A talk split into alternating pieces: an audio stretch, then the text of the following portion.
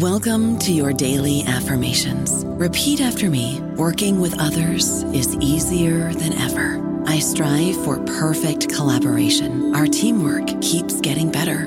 Yeah, affirmations are great, but Monday.com can really get you the teamwork you desire. Work together easily and share files, updates, data, and just about anything you want all in one platform. Affirm yes to start or tap the banner to go to Monday.com.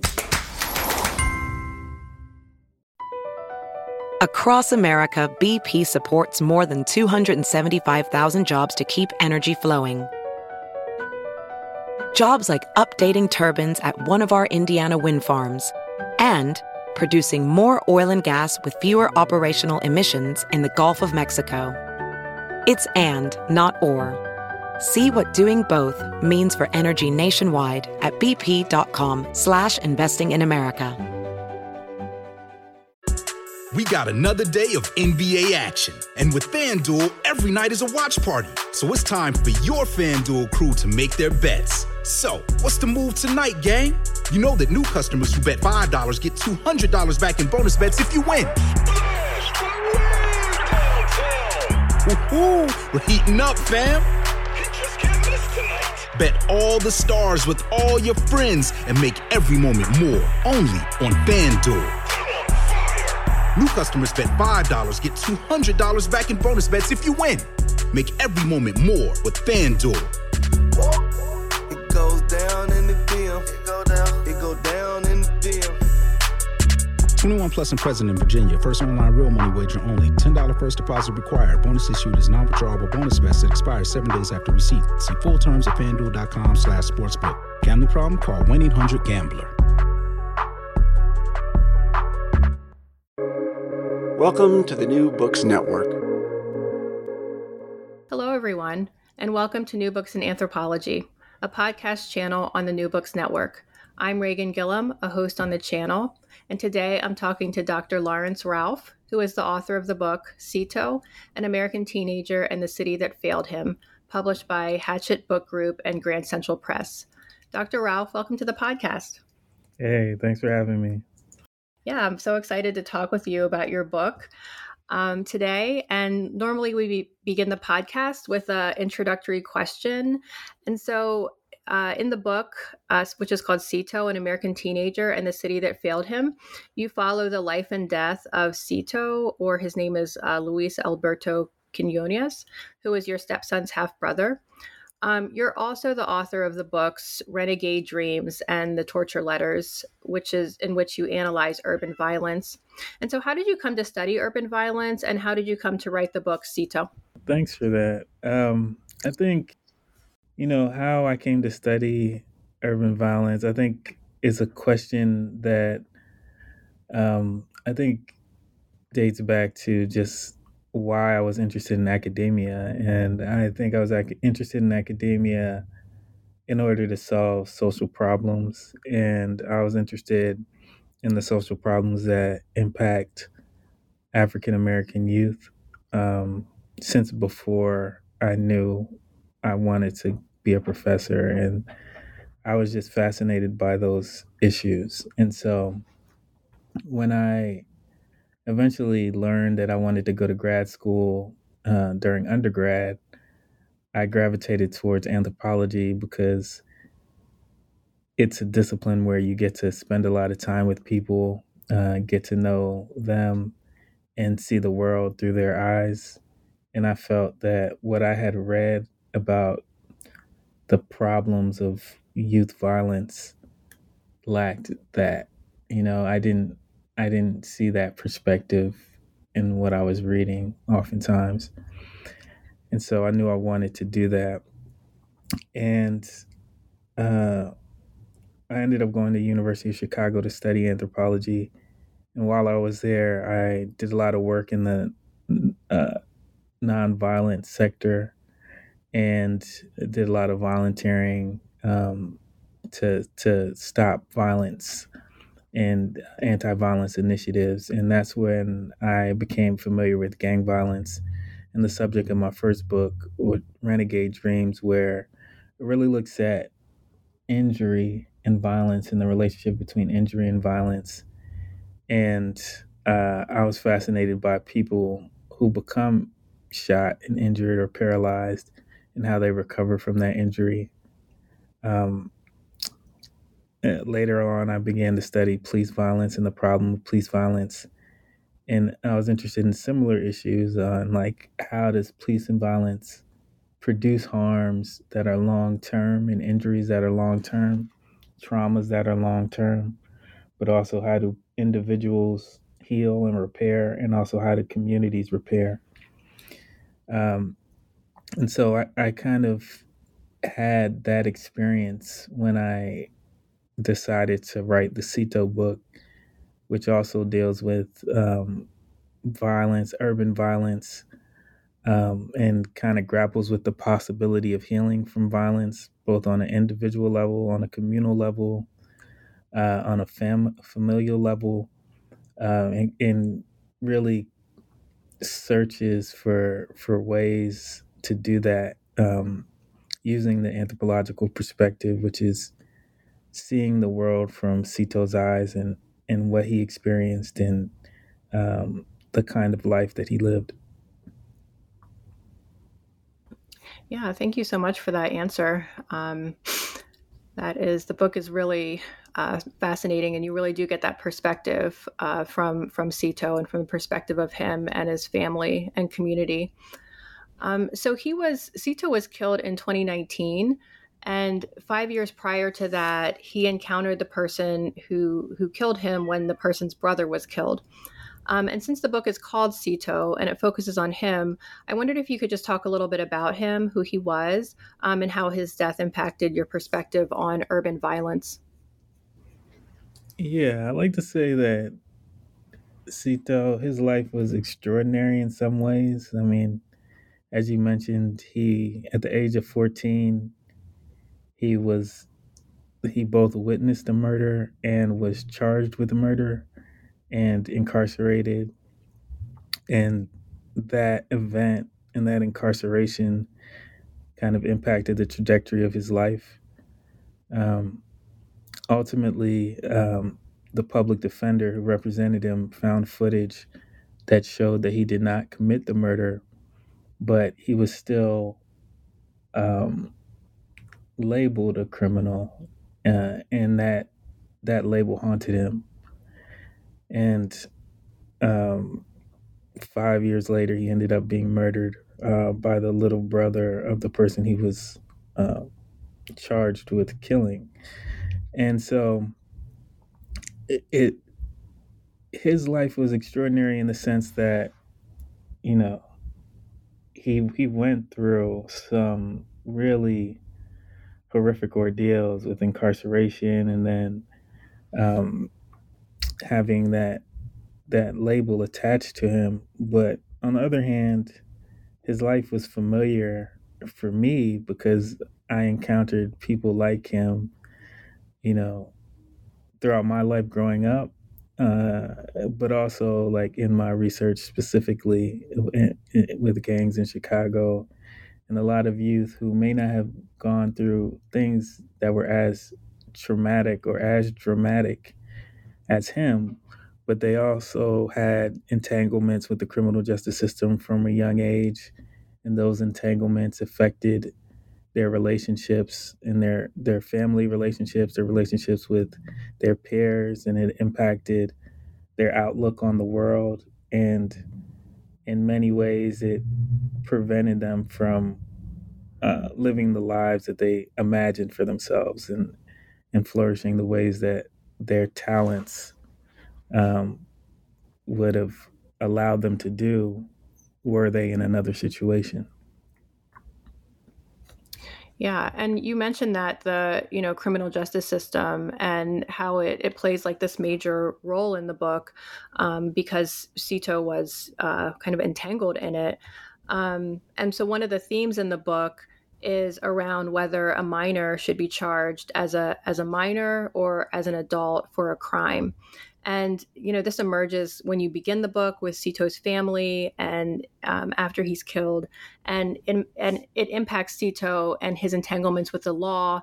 And then it also comes up with the trial for Sito's killer. This is a constant theme um, in the book. And so I wondered if you could talk about, you know, this issue of, of whether a minor should be charged as a, as a minor or an adult for a crime, um, some of the complexities of it, and, and how your views of it, you know, shifted. Great. So I think first, um, it first comes up in the book when Sito is accused of murder at 14.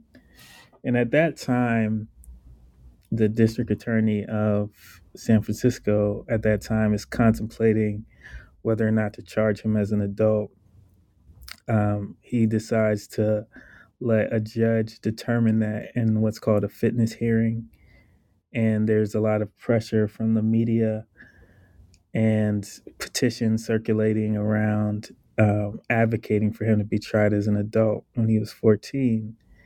And so I look at that in terms of how that impacted his life, but also how it impacted his family.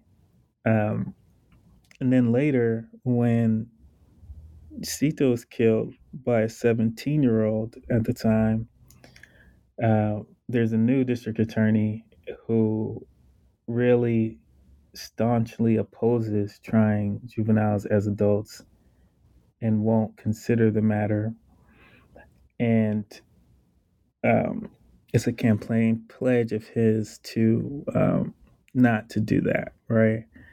And so I mentioned those things for for a couple of reasons. One is that um, from the perspective of Sito's family, because he was going to, in all likelihood, uh, face uh, uh, well, he was facing immense pressure, the DA at the time, to try Sito as an adult.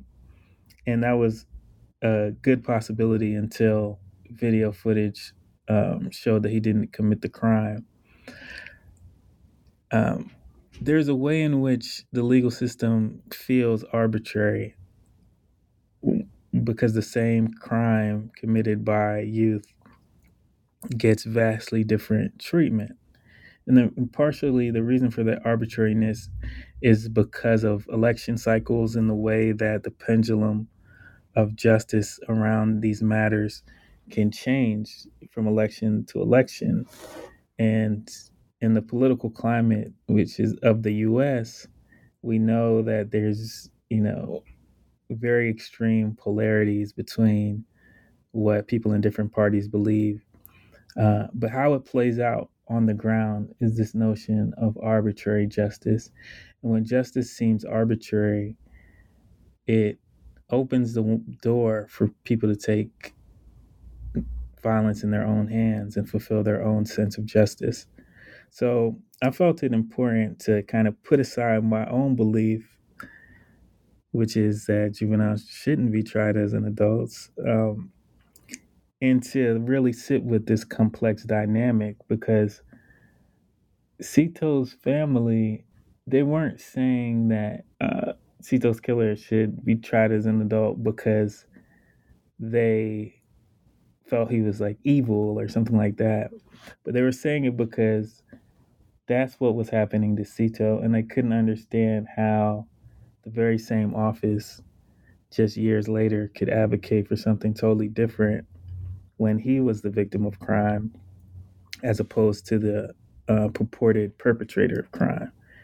And so for me to suggest that we really need to take uh, a national stance, uh, come to a consensus on like where we stand as a country on issues like juvenile justice, instead of leaving it up to the discretion of prosecutors who may be in and out of election cycles and maybe uh, recalled as what happened with the San Francisco DA who was in charge of um, Sito's case.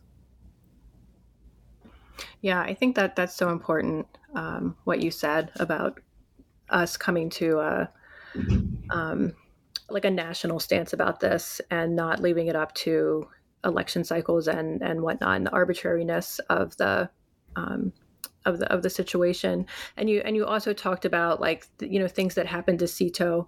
Um, I wanted to turn to how you there how you kind of reconstruct his life in one of the chapters. Um, in chapter 10 which is called the storm inside you discuss the effects of the juvenile detention center on sito and um, and so after he's released from from jail he feels this sense of like fear and anxiety.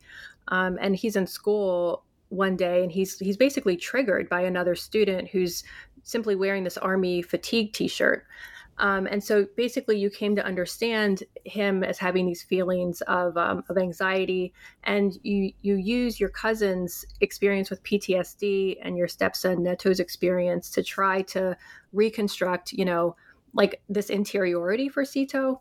And so I wondered if you could explain like how you in- integrated these past experiences and your general knowledge of um, urban youth to fill in these pieces of Sito's story.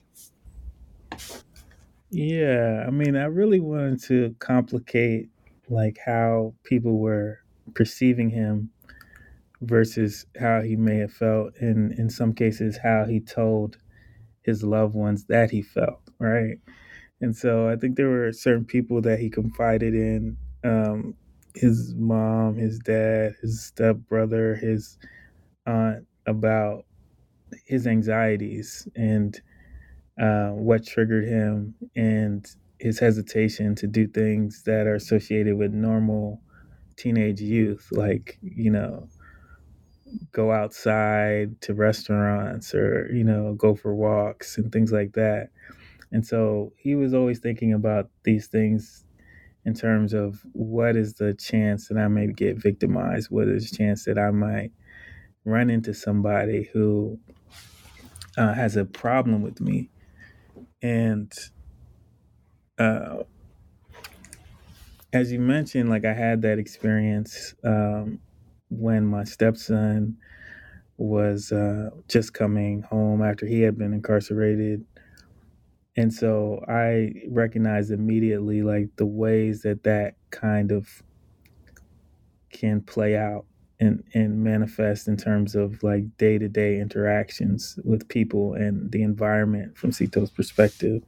So I wanted to give voice to that. You know, I heard a lot of stories about things that Sito did that seemed um, brash and seemed like there was no thought to them. But uh, I wanted to kind of rewrite those things from the perspective of somebody who was easily triggered, somebody who was um, anticipating that at any moment he could encounter violence.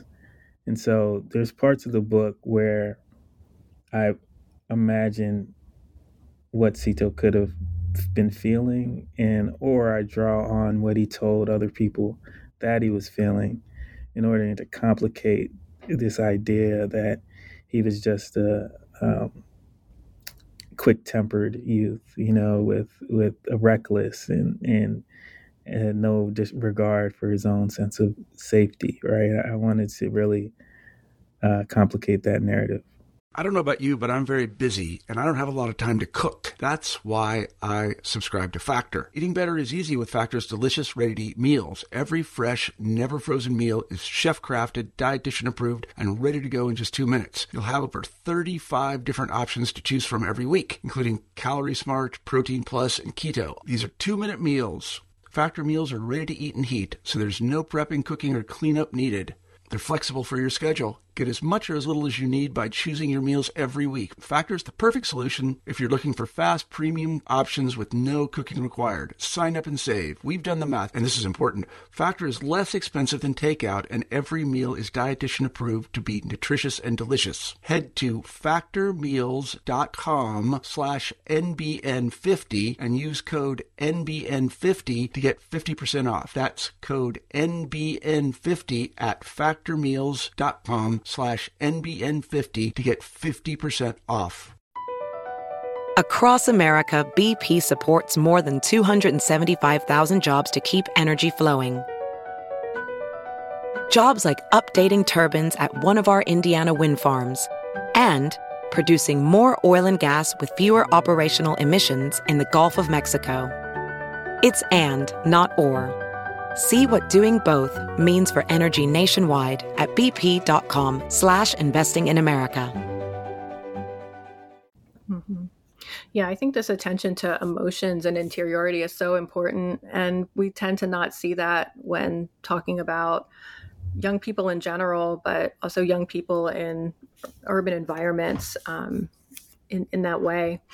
Um, and so you also have these these references to Yoruba religion throughout the book. And uh, one example is when you talk about Ashe in relationship to Rene, who is Sito's father. And his father works with gangs and anti violence. And you describe Ashe as meaning, uh, quote, power, grace, and life. And you say um, Aisha, uh, your wife, once used it in reference to Rene's anti violence mentorship.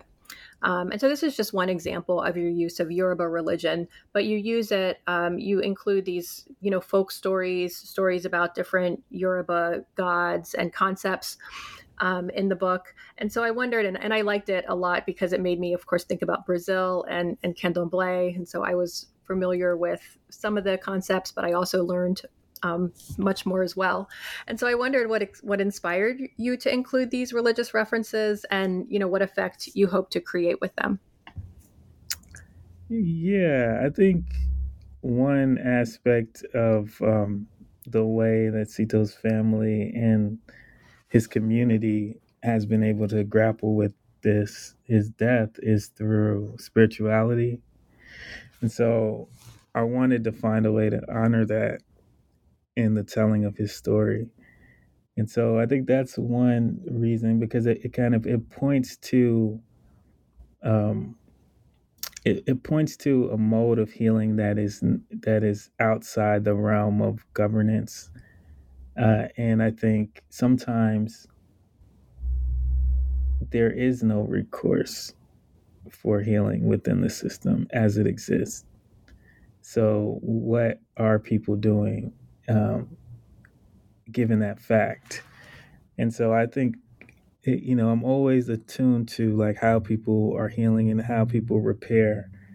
And I think this is one key aspect of it.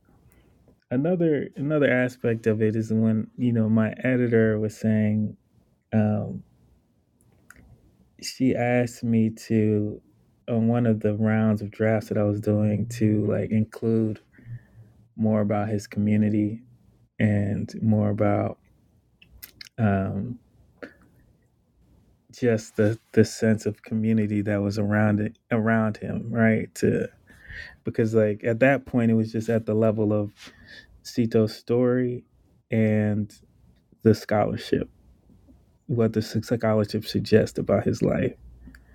Uh, so in thinking about ways that I can do that, I was really drawn to again aspects of healing and culture, but they manifested in two ways. One was through spirituality and the traditions of his family, and the other was through the murals in San Francisco. And so I describe art a lot as a way to kind of think through how people are grappling with violence in the environment, how they're representing it, in a different way besides the headlines. And I also um, brought the spiritual aspect because it was authentic to his community and also thinking through how people are going to make sense of his life and death and his story as well. Yeah, that was really really powerful. I liked how the book how you talk about the murals in the book, and it really evokes the sense of place as well. Um, you talk about the the neighborhood and the the buildings, and um, really it gives you a sense of of where you know all of this is happening and what the what the surrounding built environment looks like for for people in the in the community.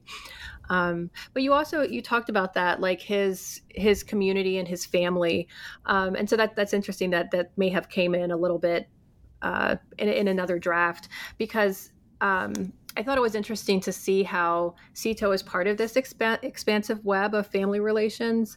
Um, the family is really front and center in that you see like his parents, his siblings, his cousins, his aunts and uncles, his grandmother. I mean, they're they're really there in the book, and I thought in the news, you know, victims and perpetrators they may appear as like individual people separate from from kin and people might even like blame the family for things that have happened but but you show in the book that the family was really doing what they could for him when he was alive and after he was killed. Um, and so so in the book you argue that it was actually like the city that failed him. And and i wondered if you could talk about that like how did the how so how did the city fail him?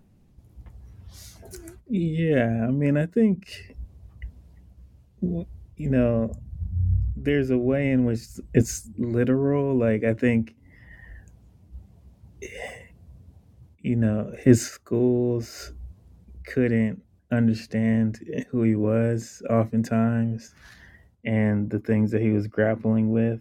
They didn't allow for mistakes that teenagers make. They weren't generous to him. I think the juvenile justice system uh, was very harsh to him and and act exacerbated um, some of the traumas that he faced by being falsely accused. Uh, afterwards, after he gets out, there's not really a lot of options for him, you know, and even though he's looking for options, and um, I think that lack is a form of failure and the the press and the police kind of paint him with the criminal label. Um, and so, like, there's very literal ways in which he's failed, you know, by a kind of punitive society that just wants to isolate and punish people who are perceived of as bad. But I think in a broader sense, the city fails him because there's not a way that we can think of uh, youth of color as fully human. And there's a perfect victim narrative where we're looking for the perfect victim all the time. We feel like we can't have compassion for someone if they anyway compromise what we view as innocent, right? And I think Sito wasn't a perfect victim, you know, and uh, nobody, no youth that I describe in this book is perfect, right? And and they have their own struggles. They make their mistakes. Um, some are able to bounce back from those mistakes and continue living, and some aren't, you know. And so I think that's a form of failure when society condemns people and it labels them, writes them off, and so they're not they're not able to to get another chance, right? And and that's the wider kind of philosophical failure that I'm talking about. Yeah, thank you for that answer.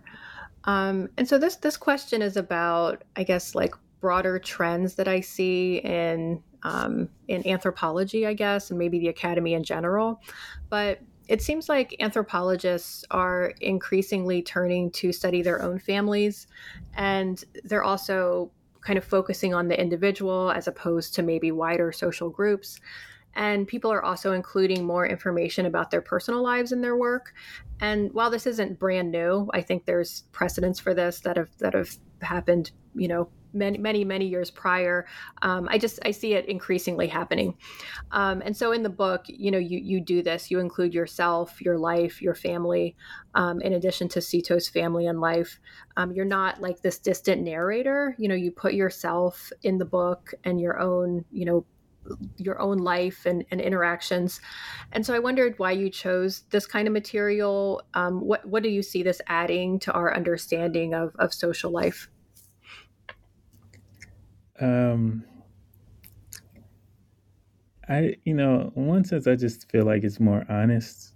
You know, I think really grappling. I think there's a form of dishonesty and disingenuousness when a scholar presents uh, evidence as if they always already knew it, and they don't they don't talk about their process of discovery, and they don't talk about the way in which they came to know this thing, right?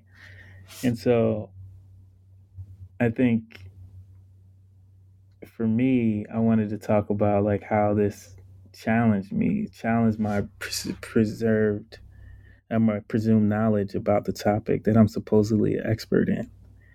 And to do that, I had to talk about uh, a little bit of my trajectory and my past and things like that. I think that it's, you know, it's becoming increasingly untenable to um, study the so-called other and just presume expertise on somebody else's life experience, right?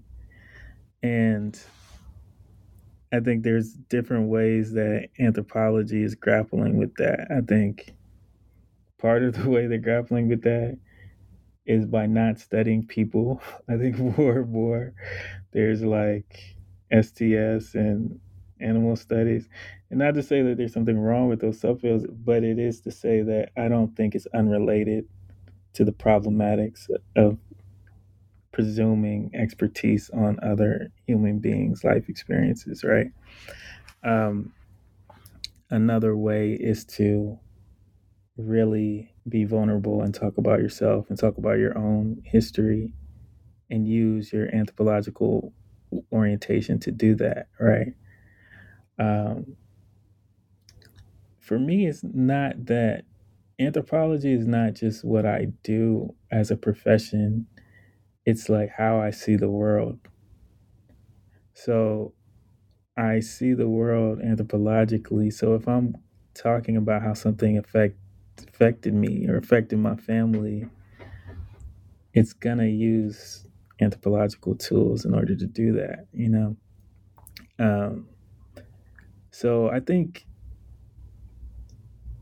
the the historically the um, critique of that has been that oh if you do that you're making it about yourself you're navel gazing things like that and of course there's a way in which that could be true but i think that critique is really doing something else historically as well i think it's also um, preserving a space for authority that has historically been white gaze authority, right?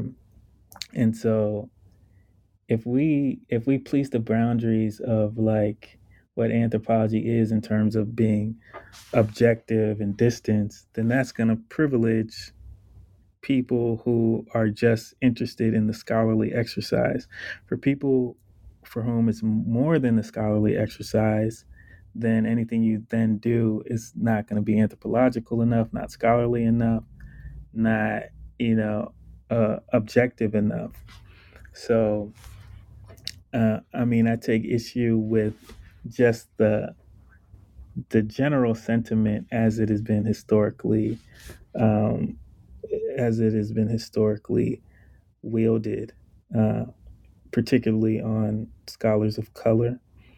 And I, you know, I think that for many scholars of color, but for other people who are just interested in social problems in the real world and who want to talk about themselves and use their biography to talk about social problems in the real world. Uh, sometimes your own experience is what positions you to write with authority about this social problem. So relinquishing your your biography is like it's diminishing your abilities and it's diminishing your yourself in a way and it's diminishing your own sense of lived experience. And i think that that is a trap. I don't think you know we should fall into that trap particularly when you know, like outside of social scientific discourse, it's always seen as valuable that you've experienced this thing. You know what I mean? Like if it's, you know, anything from Hollywood to uh, other realms of life, it's like if I'm a filmmaker and I'm actually from this place, it's going to be seen as an asset, right? Uh, and so it is suspect when scholarship will lead you to believe that your own experience is invalidated and it prevents you from being objective. No, we learn how to to be rigorous um, in grad school and, and, and through our training, despite the fact that we may be implicated in various situations. That's part of what we learn um, as anthropologists. So I think that we need to um, employ that in terms of what we study. Hmm. Yeah, no, that was uh, that's that was a really fascinating answer. I think um, I, I would I would agree with with much of it, and um, and and definitely this this question of who gets to talk about their their experience and and the kinds of idea of of me search and who can be objective is definitely complicated by uh, by putting this kind of information in the text. And and you mentioned that how do we come to know what we know? Um, I wondered about your researching of the book because it seems like you're reconstructing the life um, of Sito kind of in the aftermath of violent crime, and it, it seemed to me like you were having to work backward um, in a way in in having to to uh, trace the footsteps of, of his life. And I wondered if you could talk about that experience of researching the book and also, you know, you're interacting with with um, his family and your family um, in in this research. So there's this kind of um, intimacy there. Um, and so, how did you navigate that as you were retracing these steps? Um, yeah, I mean, it was and is difficult to to navigate, and there's yeah, there's no. In in some ways, there's no answer to that because it's still ongoing and it's still um, it, there's no point in time where I'm like, oh yes, I feel like I successfully navigated it, even when the book is done, because I see how like the the triggers that people have and how traumatic it is to engage with it, you know. So I think people told me stories about Sito and they told me like how they interacted with him. And you know i'm writing about many different stories and many different things. And when i put it together it may trigger some people in certain ways. Uh, and it may play into fears and worries and narratives that they didn't like in the past. And you know so i think it's it's hard you know when just seeing that and face to face living with that reality and knowing that's the reality and it's a double-edged thing because like even now the book is out. Just having the material book for some people in the family it's like wow it's like a token of his legacy.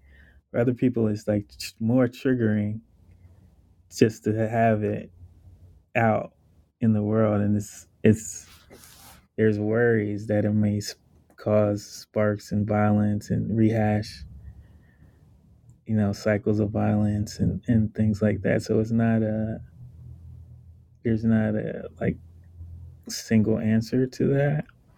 And it's something that we're still navigating but um you know i i'm proud of the work you know i'm glad that it it is it's out there and i think um i think what i tried to do was anchor it in Sito's story so that it didn't seem like any one person had more influence on what ultimately came out in the book. So that was kind of my strategy. Yeah, and so this is my, um, I guess, second to last question, and it's about like the book, I guess, being out in the world, um, and I, it was, it's really about if you could talk about this difference between publishing with academic presses and a more commercial press, I guess.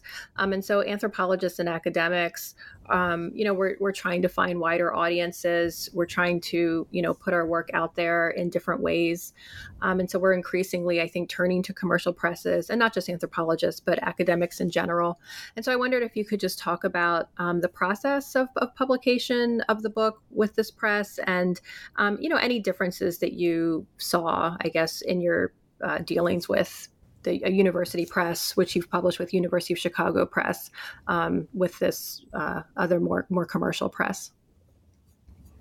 Yeah, I mean, I think I think it's an interesting moment for anthropology. I think it's because other disciplines like are more prone to publish with popular press. It's like history and sociology, even. Um, the anthropologists haven't been as as willing. Um, and I think it's an interesting moment because um, this eh, 2024 is interesting. Jason De León's new book, Soldiers and Kings, um, is coming out in popular press. Viking, I think. Um, Angela Garcia's new book is coming out, in popular press. Um, think Aimee Cox is working on a book that will be popular press. So I think it's a, it's an interesting moment. Um, the major differences, uh, you know, there's kind of nuts and bolts differences. Like you basically have to have an agent, which means like somebody to pitch it on your behalf. Uh, but entailed in that, and then like if things go well, then you'll talk to various editors at different presses or publishing houses about the book. So that process was interesting because um, essentially they want to know why should I care, which is another version of like, how am I going to sell this thing? And so in my case with Sito, I quickly realized that what they were asking me is that, like, or what they were telling me through their questioning was that I'm an unknown author in their world. Um, Sito is an unknown person in their world. So why should they care? You know? and that's a harsh reality to face because like obviously i deeply care about it. And um there's i think there's scholarly import but that's not enough for them you know? And so they a lot of them didn't want it or passed on it because they couldn't see what about it would reach the audience that they want to sell books to. Um, so out of all the people that I talked to, only like a couple actually got it in terms of why it matters to kind of focus on a singular story and read beyond the headlines and tell the story behind the story in terms of Sito's life. And so that was eye opening for me that, oh, wow, you know, this is not everybody doesn't get it. Whereas in academic press, the benefit of academic press is like at least the idea is enough for them. you know, at least the scholarship, the conversation, that in itself has value. Mm-hmm. So if you have something like that, you know, it's valuable. So I actually appreciated academic presses more through this process because of that. I mean, I think the thing that is real is like the capacity of an academic press to reach the audiences that you want to reach, you know, and facilitate the conversations that you want to have facilitated. And, you know, with this book, I'm talking in prisons and talking to communities in cities that I want to talk to. And that's being facilitated by the publisher in, hmm. in many ways. So that's the difference, you know what I mean? And for me, it was worth trying to be able to do that. But um, yeah, I think the sweet spot is to find a publisher who can give you access to these things and actually cares. But that's that's not um, necessarily easy to do, you know. Yeah, thank you for that. I'm sure that'll be helpful for many people um, in thinking about navigating this world of presses and um, what what they value and how to you know how to think about that when you interact with them. Um, so this is the last question, and so now that Sito is out in the world, um, what projects are you are you thinking about next, um, or what are you what are you working on now, um, or what do you have like coming up on the horizon that you're that you're involved in? Yeah, I mean, a couple things on the horizon. Um, one, I think with uh, my last book, The Torture Letters, I got interested in like thinking about different audiences and youth audiences and like how to talk to them about difficult topics. And I got into animation and did an animated film about uh, the history of police torture in Chicago. And that's been really interesting experience because I've been able to get that film in front of um, middle school and high school students and have conversations about their experiences. Uh, and so I'm working on a graphic novel that's about police violence more broadly that I hope to also have conversations at the middle school, high school level. Um, hope that that book will be able to facilitate that uh, so that's most immediately. That probably will come out next year, hopefully, 2025. Um, then, yeah, then I'm also thinking through just a larger tradition of uh, Black survival stories and the way that we pass down stories as a kind of inheritance. Uh, and that's a book that I've been working on for a while called Black Cargo. Um, which, yeah, I'm I'm still writing and and and thinking about you know those issues. Wow, that sounds great, and we will look out for that as well, particularly the graphic novel that's that's coming out, but then also the the work that you have going for the future. Um, so thank you so much for talking about the book. Um, I'm Reagan Gillum. I've been speaking with Laurence Ralph, who is the author of the book Sito, an American teenager and the city that failed him, published by Hachette Book Group and Grand Central Press. Thank you so much for writing this book, and thank you for sharing it with us on the podcast. Thank you. Thank you for taking the time to engage with it, and I appreciate it.